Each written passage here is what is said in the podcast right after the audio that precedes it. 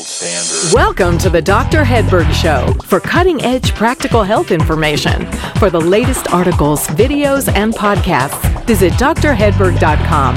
That's drhedberg.com. The information in this show is intended for educational purposes only.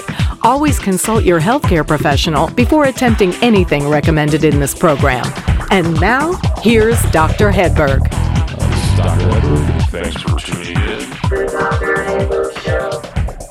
Greetings, everyone, and welcome to Functional Medicine Research. I'm Dr. Hedberg, and this episode is going to be about birth control pills and hypothyroidism. So we're going to get into some detailed research on this. One study that recently came out that really sparked my continued interest in this topic because there's so many women taking birth control pills. And there's a few good studies that talk about how it can negatively affect thyroid function and the science behind that. So let's jump into just talking about oral contraceptives in general, widely used. They're used for things like abnormal uterine bleeding, endometriosis, hormone, and menstrual irregularities. So about 6 million women in the U.S. take oral contraceptives, quite a few. And they're actually the second most common form of contraception used by women. They are obviously used in higher numbers in younger populations, and they decrease with age. So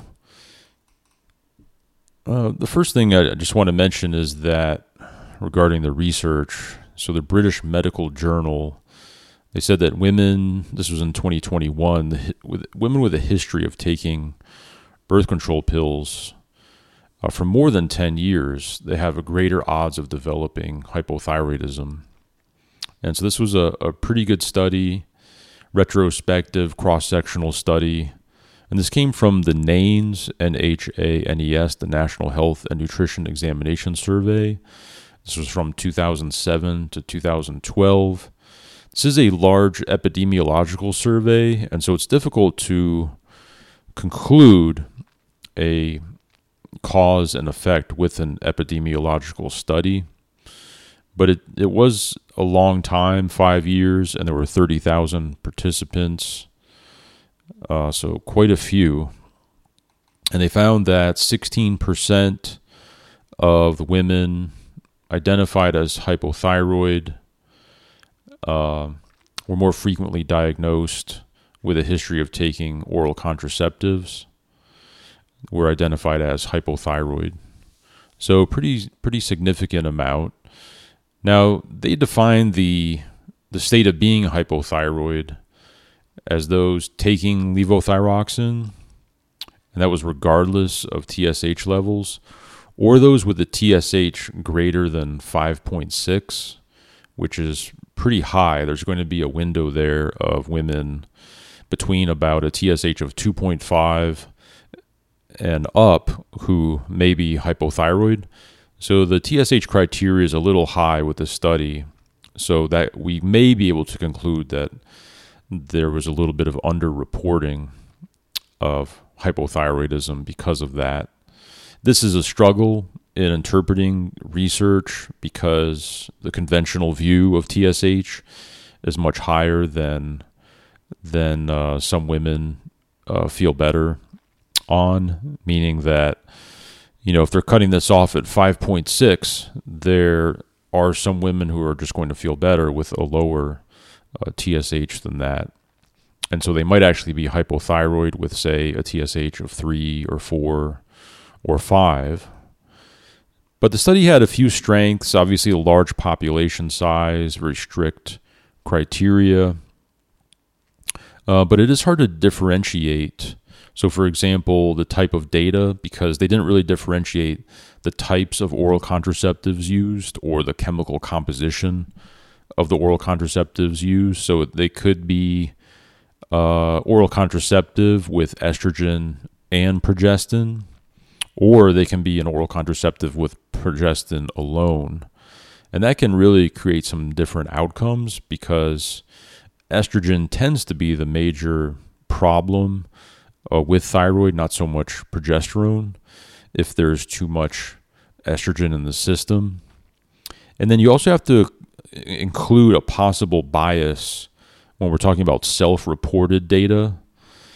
That's self-reported data has been shown to have significant flaws, and so that can skew the results as well. And so again, it's difficult to establish causation from epidemiological and self-reported data. So let's talk about how oral contraceptives can negatively affect thyroid function. So if it does have estrogen in it, there's an estrogen effect, and that can increase proteins, and these proteins are made in the liver, and these proteins actually can be involved in atherosclerosis, hypertension, thrombosis. And so these proteins are thyroxine binding globulin, and that means that this is a protein globulin that binds to thyroxine, and thyroxine is T4. And then you have sex hormone binding globulin, which binds to sex hormones, and there are various coagulation factors as well. And so the researchers Tori et al. In 2020, they reviewed the effects of oral contraceptives on liver function and thyroxine binding globulin, and how this affected T4 and T3. And they found that increased estrogen results in a decrease thyroxine binding globulin clearance from the kidney, and that led to an increased amount of thyroxine binding globulin available to bind to thyroid hormones. And so the increased thyroxine binding globulin resulted in increased binding of T4 and T3, and so that drove TSH levels up. So just a quick review: thyroid hormone synthesis, it's controlled by the hypothalamus and the anterior pituitary. The hypothalamus releases thyrotropin releasing hormone, or TRH, and that signals the anterior pituitary to make TSH. And so an increase in TSH, this triggers production of T4 and smaller amounts of T3. Now, 99.8% of T4 and T3 are bound to proteins in the blood. Now, that's normal. That's a good thing, because that's how they get transported to various tissues. So that binding is necessary, but if you increase those binding proteins, you are going to have increased binding to the T4 and T3 that's available, and that can make it unavailable to tissues. So Tori et al., the paper that I just mentioned, they did conclude that an increase in estrogen production in the body, and that could be through oral contraceptives or hormone replacement therapy, it does increase thyroxine binding globulin. And the thyroxine binding globulin levels increased due to an increase in natural estrogens, or there was stimulation of natural estrogen production. There was a 30 to 50% increase in thyroxine binding concentrations, a 20 to 35% increase in T4. And so the thyroid does compensate. The body will adapt when those binding proteins increase, but there's still increased binding.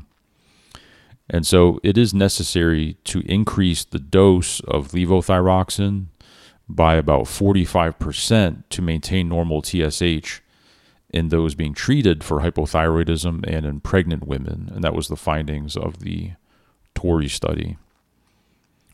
So hormone levels increase, binding proteins increase, levothyroxine concentration required to maintain normal thyroid function increased.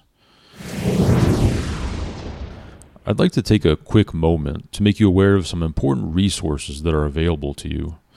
The first is to make you aware that I not only see patients in my practice in Asheville, North Carolina, But I also have a virtual practice where I consult with patients worldwide through telehealth. So it doesn't matter where you live in the world, we could consult through our telehealth software.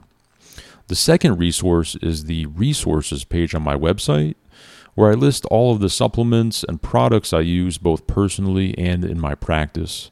This can be found at drhedberg.com /resources. And the third resource is for healthcare practitioners who want to learn functional medicine or improve their functional medicine skills. I offer online functional medicine courses at the Hedberg Institute, which is my online functional medicine education platform. You can see all the courses I offer at HedbergInstitute.com and sign up to watch a sample course video at no charge. That's HedbergInstitute.com. And now back to the show. And now, one of the important things that they note is that, but that was only noted in those who had an increase in, those who were taking oral estrogen. This did not happen in the transdermal applications, so only the oral. And transdermal bypasses the liver, and that's most likely the reason why that happened. They also found that if you added progesterone to the oral contraceptives, it did not alter the change in thyroxine-binding globulin and T4. Progesterone, when used alone, though, acted in an opposite fashion. That actually that decreased TSH and increased T4. And this is something that we see regularly, progesterone enhancing thyroid function. So progesterone-based oral contraceptives, they concluded, were found to be a safer choice for those with or at risk of developing hypothyroidism. Now, oral contraceptives have other issues. They can increase the risk of what's called a venous thromboembolism. This is a clot that's caused from combined oral contraceptives, estrogen and progesterone. So that's one other thing that can be a problem with oral contraceptives as well. Most people know that. And using combined estrogen and progesterone, it was an even higher risk than estrogen alone related to the thromboembolism. But if the estrogen-based oral contraceptive was transdermal and it was estrogen and progesterone, this was not linked to an increased risk of venous thromboembolism. So the authors concluded that the transdermal applications, it's a much safer choice for those at risk for a clotting event. They also mentioned subclinical hypothyroidism, and that's defined as a normal free T4 and an elevated TSH. And that has also been associated with increased thrombotic events, also abnormal lipid profiles, so higher cholesterol, LDL, high blood pressure. So that's something else to be aware of. And so there's this increased risk of cardiovascular disease and venous thromboembolisms with hypothyroidism. You know, whether that's clinical or subclinical, it does necessitate the monitoring of thyroid status for those on oral contraceptives. And so the association demonstrated between oral contraceptives and the development of hypothyroidism, it does warrant the need for shorter-term administration of oral contraceptives, particularly in the majority of the population in which they are prescribed. And the use of transdermal hormones represents a viable alternative for those seeking long-term contraception. So the basic science there is that if you take oral contraceptives and you don't do hormones transdermally, and that pill contains estrogen, that can increase the binding proteins that bind to your thyroid hormone, your T4 and T3, and it may increase the need for a higher a thyroid medication dose, if you are taking that, at least to keep your TSH and your numbers in normal range. So that's kind of the basics. Your body does adapt to these changes in hormones and binding proteins. And so you will produce more hormone if those go up, but your body just, for a number of reasons, may not be able to free those hormones for use by the cell if those binding proteins get elevated from the birth control pills. So again, difficult to establish exact causation here because it's an epidemiological and self-survey based study. But the other studies that I quoted here, and I have all of these references, there's 7 papers here that I discuss in the article talking about the effects of birth control pills on thyroid function. And then the study that I just mentioned that just came out on birth control pills. This was the NANES study that I mentioned in the British Medical Journal, just published this year in 2021. And so something to be aware of. So if you are taking birth control pills, this will throw off your TSH, T4, and T3 levels. You might have an increase in your symptoms of hypothyroidism, needing a higher dose of thyroid medication. And then also be aware of those risk factors that I mentioned, like the thromboembolism, cardiovascular disease, have your markers of inflammation tested, and they do talk about that in the Tori study. So the C-reactive protein is really important.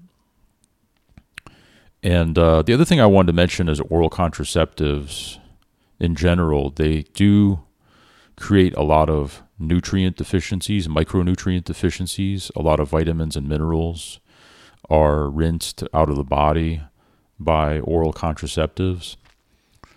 And so you can go to a website called mytavin.com, mytavin.com, and just type in the birth control pill that you're taking. And if the brand name doesn't come up, then look at the birth control pill and put in the actual content. Some of it will be ethinyl estradiol, for example. And then there's different types of progestins. And so you can type in the chemical name, and Mitavin will tell you all of the micronutrients that is depleted by the birth control pill that you're taking. And so you'll want to make sure you're getting plenty of those in your diet and perhaps even supplementation, because a lot of those are really important. Some of them are things like B12, which is really important, and magnesium, to name 2 of the big ones, depleted by oral contraceptives. And some of those are going to be really important for thyroid function and general health in the rest of the body. So go to drhedberg.com and just search for birth control pills and thyroid, and you'll see my article there and a breakdown of all the references. So definitely something to be aware of if you're on birth control pills and you have hypothyroidism. Or if you started on birth, or if you developed hypothyroidism, and you can think of a correlation there with when you started birth control pills, and then when you developed hypothyroidism, that may have been the reason why, because that would throw off your thyroid numbers, and so your doctor may have thought that you had hypothyroidism, but those numbers were off because of the birth control pills, or for a number of genetic and other health reasons. The birth control pills, your body might just not do well with them, and it increased the binding proteins enough to where it did actually cause hypothyroidism. So I hope that was helpful. This is Dr. Hedberg. Take care, and I will talk to you soon. If you enjoy the Dr. Hedberg Show, you can support it by sharing each episode on your social media channels, like Facebook, and by leaving a review on iTunes. Please visit drhedberg.com.